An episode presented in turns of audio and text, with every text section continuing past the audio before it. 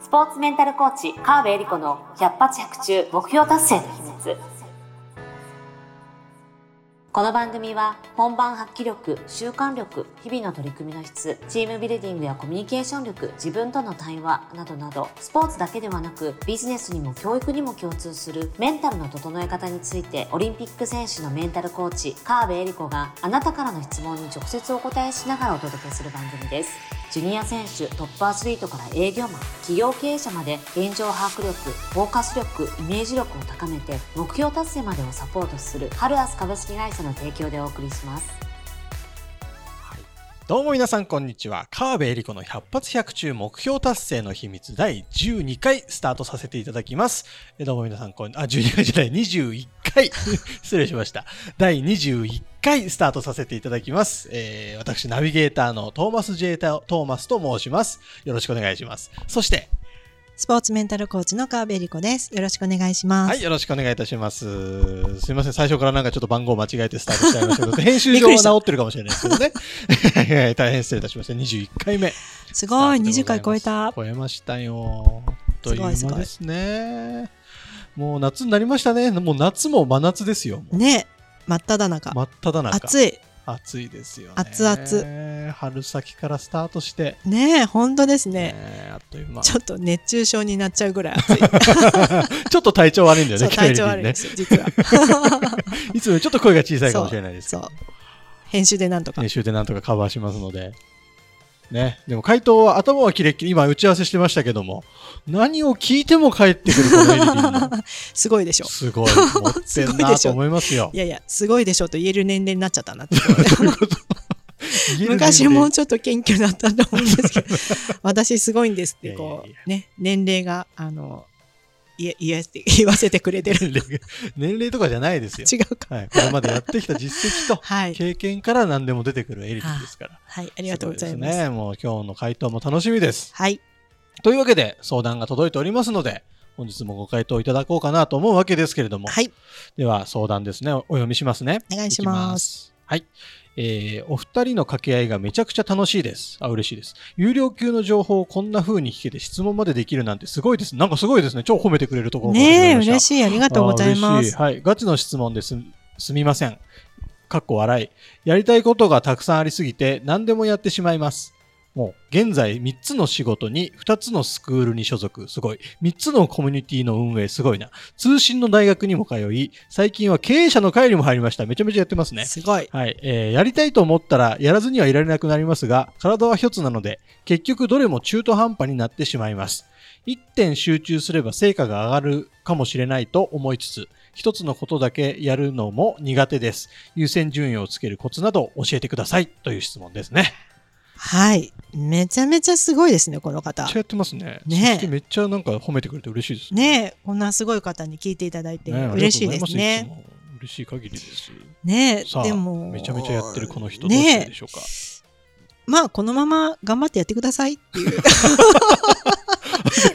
熱中症切ってるかなこれもしかして。いやいやいや。熱中してるかな。いやいや、でもこれね、多分好きでやってる感じがすごいして、はあはあ、例えばやらされてる感じが、まず、まあ、この文章の中ではしないっていう、あまあ、あの、この質問のね、中からはあるので、うん、3つの仕事に2つのスクールに所属、3つのコミュニティ、通信大学、そして経営者の会ってね、うん、多分やりたくてやってるので、はあはあ、多分めちゃめちゃキラキラして、あのー、旗から見たら輝いてる方だと思うんですよね。なるほどね。うん。で、で、で、例えば会社員、私の自分が会社員時代に思いと、うんうん、まあ、いろんなプロジェクトとか、うん、あれやこれや引っ張りだこだったんですよ、私。はいはいはい、意外とできる人だったんで。っていうんじゃないですけど。意外とできるのもうでもね、会社員の、まあ、私の当時の私のからすると、うん、あれこれもういろんなとこに引っ張られて、ミーティングの嵐とか、で、作業時間がどんどんな後ろになって、うん、まあでも、残業もしたくないけどせざるを得ないみたいなね。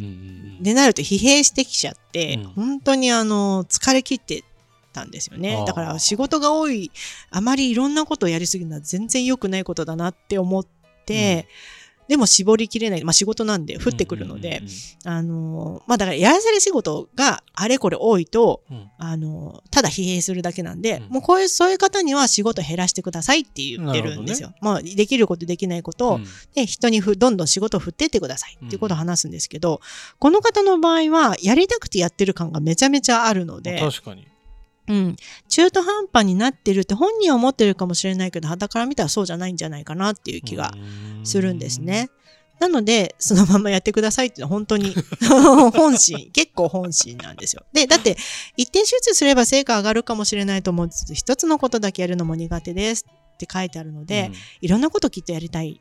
でいろんなことやってる方が、何ですかね、相乗効果として、全部が引き上がっていくっていう感じなんじゃないかなと思うんですよね。で、あの、私が最初についた師匠がですね、まあ、オリンピック選手のサポートとかしてたんですけど、うんうん、オリンピックイヤーは仕事をガンガン入れるって言ってたんですよ。その先生。まあ、その先生もめちゃめちゃパワフルな方なんですけど、なんで、そんな、だってオリンピック選手のサポートとかってそれだけで神経すり減らすから、うん。ね、私がしたら信じらんないって感じなんですけど、うんうん、なんでですかって聞いたら、やっぱりそのオリンピック選手とか、そうオリンピックイヤーってところにエネルギーがめちゃめちゃ集まるから、うん、自分もパワーが出ると。うん、だから、もう、体は疲れるけどガンガン仕事入れるって言って、その時やっぱりオリンピックイヤー毎年4年に1回すごい仕事入れるらしいんですよ。すごいな。そう。って話を聞いてすごいなと思ったし、まあ、なかなか自分そこまでできないんですけど、うん、でもそれはなんとなくわかる気がするんですね。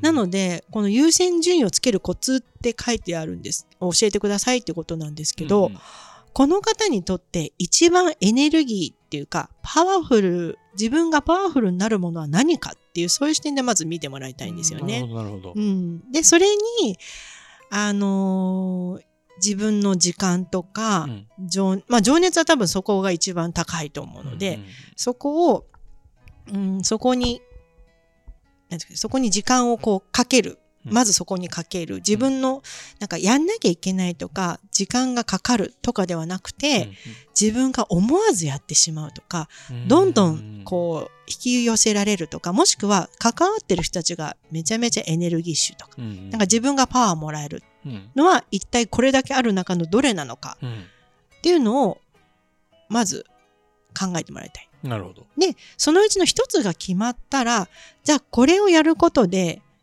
プラスの影響が出るものはどれなのか。うん、なんでかこう、うん、全、全部じゃないかもしれないけど、なんかこれを頑張ってると、ついでにこれもできちゃうとか、うん、なんかこう因果関係じゃないけど、あの関連づけて自分これもできちゃうなっていうものがきっとあると思うんですよね。なんで優先順位の付け方って普通時間管理とか、うん。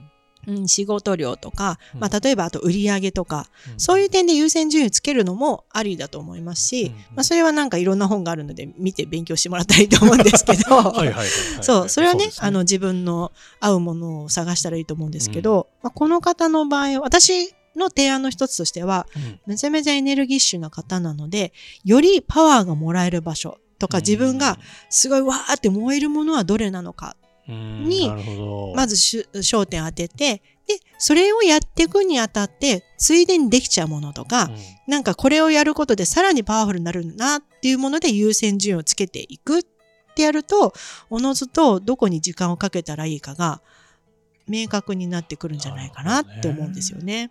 確かに、そう、いっぱい、まあいろんなことをまあ僕もやってますけど、その中でもやっぱ楽し楽しいことというか、うん、ついやっちゃうものってやっぱ限られてくるというかありますもんね。そう。でついついやっちゃうものを、うん、が主軸でいいかどうかをまたそれは判断してもらいたいんですね。趣味の方に趣味で生きるって決めてそっちをガンガンやるもありだし、うん、いや今はやっぱり売り上げ上げたいとかあのビジネスを大きくしたいってなった時にうん本当に燃えるものと売り上げが上がるものっていうのをどうバランスをつけたらいいかをまた考えてもいいかもしれないし、とにかく自分がこう前のめりになってしまうものとか、ついついやってしまうもの、もしくはその関わってる相手がめちゃめちゃエネルギッシュでそこからエネルギーをもらえるものは一体どれなのかっていう視点でちょっと一回見ていただくと優先順位がつけやすいんじゃないかなって思うんですよね。素晴らしい。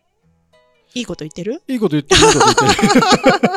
大丈夫ですよ。すいませんでした。はい、熱中症疑ってすいません、ね。いやいや熱中症は事実なんですけど。どね、水分取ってください、そうそうそう。そうか。すごいですよね。仕事3つやって、スクール2つやって、コミュニティ2つ運営ですからね、これもね。ねすごいですよね。通信の大学院という経営者の会に入りました。そう。まあ、相当、まあ、ご本人自身もエネルギーたくさん持ってる方なんでしょうね。そうそうそうそううん、なので、あとは、あの、定期的に休むっていうね。こういう人は多分休むのが苦手なケースもあるので、優先順位なんか本当はいらないかもしれない。もうどれもこれも全部やりたいっていう、もしあ優先熱量が高いものどれかでやったら、うん、めちゃめちゃどれもこれもだったっていうケースもあり得るんですね。多分こういう方の場合はですね、あの捨てるのが苦手な人なんですよね。私もそうなんですけど、あれもこれもやりたくて、うん、全部手出すんだけどやめられないみたいな。逆に。なるほどやめるタイミングがわからないので、うんうん、えー、まあ、だから優先順位つけるときにやらなくてもいいものあるかとか、うん、まあ、休んでも一旦は大丈夫なものっていうふうにやってくださいって言うけど多分それがね難しいかと思うのでちょっと休む日作りませんかっていう提案も一つは入れておきたいかな。な休んでちょっとなんかこう落ち着いてみたらあそういえばこれ大丈夫かなみたいな見つかってるかもしれないですね。そうそうそうとか自分を自分のエネルギー注入する時間っていうか、うんうんうん、まあどっか例えば自然の中に入ってこうリラックスするでもよし、うん、デジタル断捨離するもよし。デジタル断捨離いいですね。ね、そうそうそう。最近やったトーマス。ね。いいですね。そういうデジタル断捨離するもよし、うん、何も考えない日を作るとか、はいはいはい、結構ね、苦行に近いと思うんですよ、こういう方の場合。なるほど。何も考えない。何もしない。そう。っていう日を作ってみると、うん、自分の、こう、なんていうんですかね、えー、歯が研がれるというか、ほうほうエッジが立ちやすくなるですよね。ほう、うん、だそういう日を作ってみると自分の中で優先順位をつけやすくなるかもしれない。なるほど。うん、いいですね。ちょっとこう日々の自分のパターンと違うことを取り入れてみることで新たな何かが見えてくるみたいな。そう強制的に休む。戦略的に休む。いやこれ結構大事なんですよ。戦略的に休む。えだって例えばアスリートとかも、うんずっと練習してるわけじゃなくて休む日は休むんですよ、うんうん、ただただ休むんじゃなくて、うん、次の日ちゃんと動けるようにするための休み方っていうのがあって、うん、んとその場合まあアスリートで言うとあの何にもしない日というよりは、うん、あの軽い練習だけする。体をほぐす日があっていや筋肉の疲れを取る日があるんですよね。うん、でそれって何もしなければ取れるのかって言ったらそうではなくて、うん、適度に動かす。動かして痙攣っていうんですか軽い練習で痙攣って言ってるんですけど痙攣を入れることで翌日練習ががっつりできるんですよね。でも筋肉の疲れってあの動かした方が取れる疲れもあったりするので、まあ、私から見たら死ぬほど練習してますけど、うん、本人の中ではまあ、軽い練習だったりするので。すごいですねアスリート。アスリートすごいですよ。だってウォーミングアップで何キロとか走っちゃうじゃないですか。私からしたら5キロのランニングは全然ウォーミングアップじゃなくて 死んじゃいますみたいなそんな感じなんですけど。本当ですよね。そう。だって大学生とかもね朝の食事前のランニングで何キロとかで普通に走りますからね。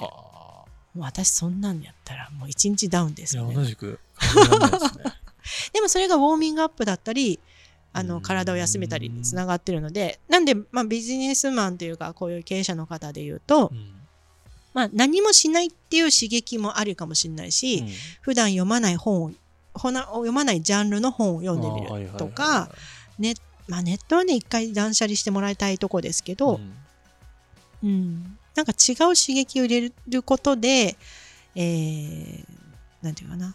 自分のリフレッシュというかより動かしたいところがアイデアが出るとか動くっていうことがあると思うんで、うんうん、なるほど。いやちょっとね戦略的に休むみたいなワードも出てきましたけどもちょっとねこう多分動いてる方だとより休むってちょっとネガティブに捉えちゃう方も多いかもしれないですけど、ちょっとそういうチャレンジしてみると、何かが変わるのかもしれないという。ね、絶対変わると思います。いや、なんかね、今日もヒントをいただけたんじゃないでしょうか。はい。